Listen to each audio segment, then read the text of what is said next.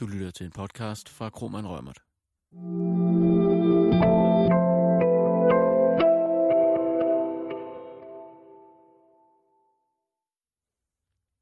Hej og velkommen til Kroman Rømerts podcast om outsourcing. Vi er nået øh, tredje del i vores øh, serie ud af fem dele med øh, outsourcing, og vil i dag tale om outsourcing-processen. Jeg hedder Christel Tejler, så jeg er advokat i vores øh, afdeling for IT og outsourcing, og sidder her med Jan. Og jeg hedder Jan Ussing. Jeg er partner i vores afdeling for IT og outsourcing. Og øh, vi har i de to tidligere podcast øh, talt lidt om vigtigheden af at have en struktureret proces. Øh, og øh, vi vil i dag berøre sådan, tre sådan, hovedelementer i det at have en struktureret proces. Vil du lige introducere dem, Jan? Ja, det øh, er først spørgsmål om tid, øh, punktet om at afsætte nok tid, og hvilken tid man skal forvente at bruge til sådan en outsourcing-proces. Så kommer man til at tale lidt om struktur og de elementer, vi skal drøfte, eller de aktiviteter, man skal gennemføre i løbet af processen. Og sidst så vil vi drøfte lidt om kommunikationen, både den interne kommunikation, altså internt i projektet mellem projektdeltagerne og eksternt i forhold til leverandører og måske øh, eventuelle eksterne stakeholders. Ja, men hvis vi lige tager fat i tiden først, øh, det er sådan en rigtig klassiker, ja. med hvor, hvor, lang tid, hvor lang tid skal man egentlig bruge på sådan en outsourcing? Øh, og, øh, og der må man sige, altså generelt så, øh, så ser vi jo rigtig ofte en meget optimistisk tilgang til, øh, til sådan en tidsproces, men øh, altså Ja, altså, vi, det, det, et af de første spørgsmål, vi altid får, det er, hvor lang tid skal vi bruge til at outsource din eller den? Og øh, realiteten er, at det, det afhænger fuldstændig af den virksomhed, man har, ens forberedelsesniveau inden outsourcingen, og, øh, og, og hvor hurtigt og, og effektivt man kan arbejde herunder, øh, som følge af det team, man har. Og i høj grad er det faktisk også drevet af leverandørerne, især den sidste del af, af, af processen op til at indgå en endelig kontrakt. Men hvis vi lige bare aflever sådan en lille en lille myte. Altså det vi jo nogle gange hører, det er, kan vi, kan vi ikke gøre det på en måned? Og der må man sige, altså vi har aldrig nogensinde set, at det er, det er blevet rigtig godt på en måned. Så sådan en tommelfingerregel. En, en tommelfingerregel, det er, at man skal nok sætte uh, to til tre måneder af for at, at lave en god outsourcing. Og det er fra, at man starter med en uh, kvalificeret forberedelse og, og får forberedt kontraktsmateriale, får lagt det ud til leverandørerne, og giver dem tid nok til at give et ordentligt svar tilbage, informeret svar få lavet en due diligence undervejs, og så i øvrigt få, få taget de sidste forhandlinger og skrevet under på kontrakten. Så en to til tre måneder ikke... Øh, er det, det er Ej, det er i hvert fald ikke for meget tid. Nej, nej. Og der tror jeg også, at, at det er måske meget godt lige at sige, at, at man, øh, altså den tid, du som virksomhed, hvis det nu er, øh, du sidder som kundevirksomhed, den tid, du sådan set skal bruge internt, svarer minimum til den tid, du egentlig også bruger øh, eksternt med din leverandør. Ikke? Så din egen interne forberedelsestid er, øh, er mindst lige så vigtig. Ja, præcis. Men øh, hvis vi lige tager fat i strukturen, fordi øh, man kan jo egentlig sådan opdele, sådan planlægge, prøve at planlægge processen efter en, øh, en sådan seks hovedelementer, ikke? Jo, vi, vi plejer typisk at, at dele det op i, i, i en seks faser, hvis vi skal strukturere processen optimalt. Det, virkeligheden kommer jo ind over og får, får blandet tingene sammen, men hvis vi skal drøfte ud fra Øh, øh, en, en praktisk tilgang, før man går i gang med projektet. Så kan man starte med en forberedelsesfase, en analysefase, øh, opstart med leverandørerne og, og, og forberedelse af kontrakt, vurdering af, af tilbud og, og i øvrigt øh, genforhandling eller forhandlinger og for, for yderligere raffineret tilbudene. Down selection, altså udvalg af leverandør, kvalifikationen og så en endelig forhandling og færdiggørelse af kontrakten. De seks emner øh, vil vi øh, tage med i en proces, og, og som vil være del af en hver proces i større eller mindre grad. Og hvor ser du egentlig, øh, sådan, hvor, hvor ser du ofte, nu talte vi lige tid før, ikke? hvor ser du ofte, der bliver drevet tid i det her, hvis man, hvis man lige ser bort fra, at forhandlingstiden er altid lidt spændende, fordi du ved aldrig, hvad det er for et tilbud, du får tilbage? Noget af det, som, som oftest bliver undervurderet, det er den interne forberedelse, altså tiden op, hvor man får baselinet og dokumenteret den virksomhed, som man skal sende ud. Og, og, og negligerer man den del, så typisk så medfører det bare forsinkelser hen i processen, fordi øh, leverandørerne bliver usikre på, hvilken ydelse det er, de skal øh, eller hvilken forretning det er, de skal overtage, og hvilken ydelse de så skal levere efterfølgende. Den usikkerhed, den giver sig enten udslag i højere priser, eller større behov for yderligere information og, og bekræftelse af information, øh, en, en dybere due diligence fra leverandørens side. Specielt øh, det andet alternativ, det er så, at man vælger due diligence efter kontrakten, og det er et alternativ, vi altid vil fraråde. Ja, og generelt kan man sige, altså... Øhm ofte så det, der sker, når nu, hvis man nu som kunde har truffet den beslutning og siger, at vi skal have outsourcet, eller vi skal have genudbudt en bestemt, øh, en bestemt del af vores forretning. Og så kan der godt gå sådan lidt stress i virksomheden. Åh, oh, nu skal vi i gang, og vi skal have det afsted, og vi skal bare have skubbet noget materiale ud til nogle leverandører, fordi så kan de nok finde ud af at svare os på, hvad det er, vi, vi vil have.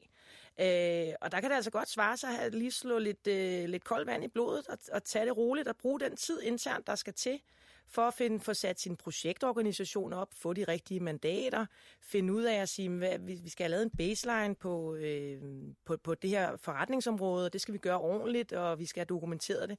Og, og hvis, man, hvis man lige tager sig den tid og siger, at vi tager måske lige et par uger mere, end vi havde planlagt, øh, så kan man faktisk ofte spare rigtig meget tid i sidste ende. Fordi det er som du sagde før, Jan, altså sådan, når du først begynder så at sidde og få spørgsmålene og skal svare på dem og tilbage i organisationen, og leverandørerne skal revidere deres bud, eller også tager de en masse forbehold i budet, man så skal forholde sig til, øh, det, så vil det ofte faktisk tage længere tid, end at, end at lave forberedelsen ordentligt internt.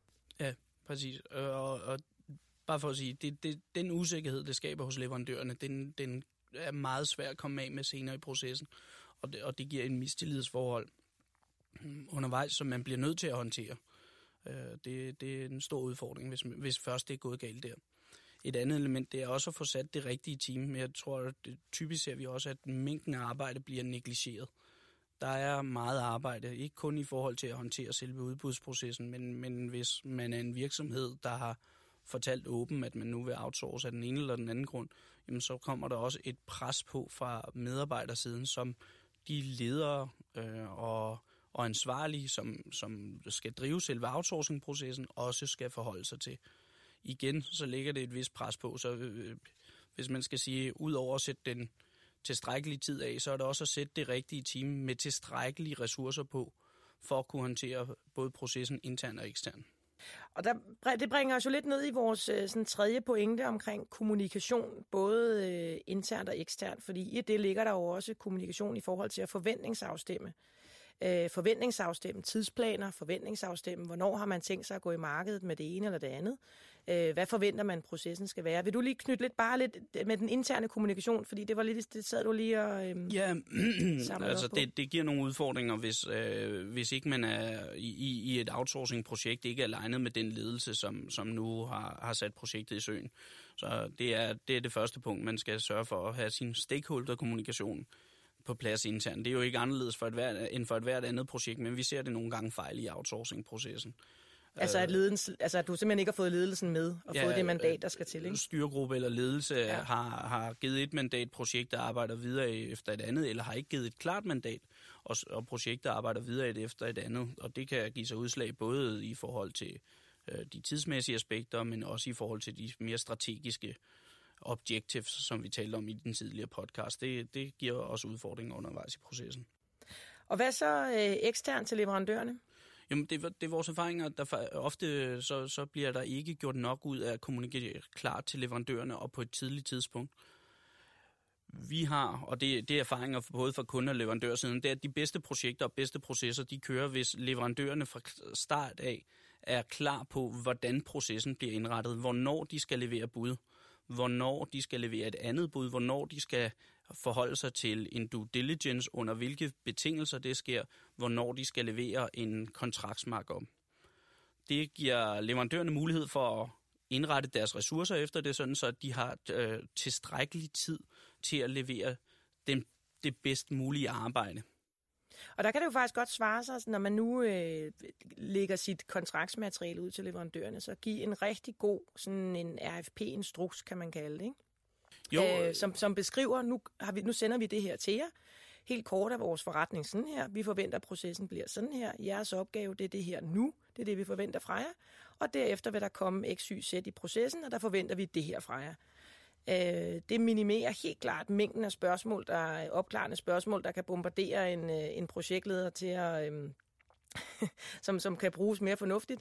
Øh, og så giver det også sådan en dejlig ro på projektet, fordi du ved, hvad det er, du får tilbage, og leverandørerne ved, hvad det er, de skal levere.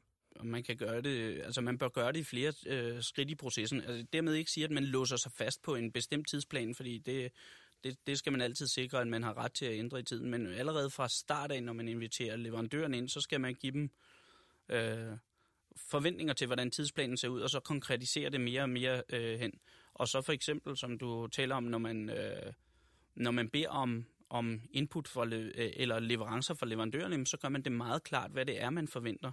Altså helt ned til forventet længde på, på forskellige øh, leverancer, altså en management summary på 3-5 sider, er det en overblik over de besparelsespotentialer, der er, er det en markup af servicekataloget, hvis det nu er det væsentlige element, eller en markup af hovedkontrakten, eller markup af hele det samlede kontraktskompleks, præcis hvordan det er, og hvordan man gerne ønsker at modtage de her forskellige punkter.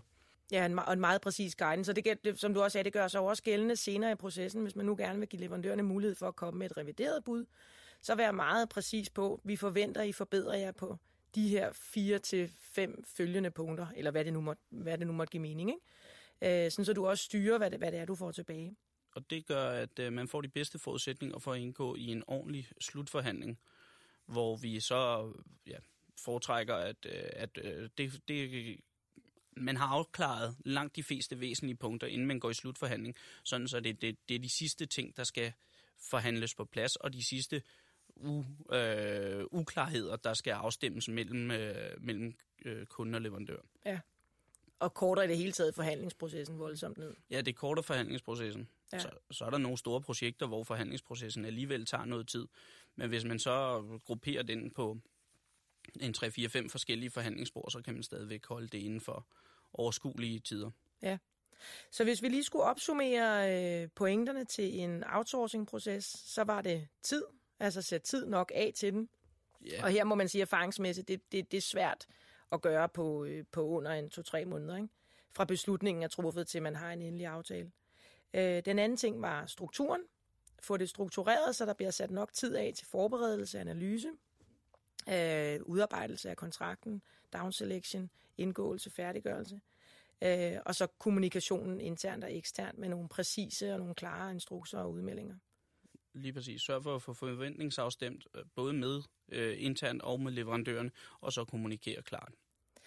I den næste podcast vil vi tale lidt om, øh, hvad der sker, efter man har indgået en kontrakt, altså de typiske øh, risici, man ser, og, øh, og nogle gode råd til, øh, til contract governance. Så øh, lyt med, og tak for i dag. Tak for i dag.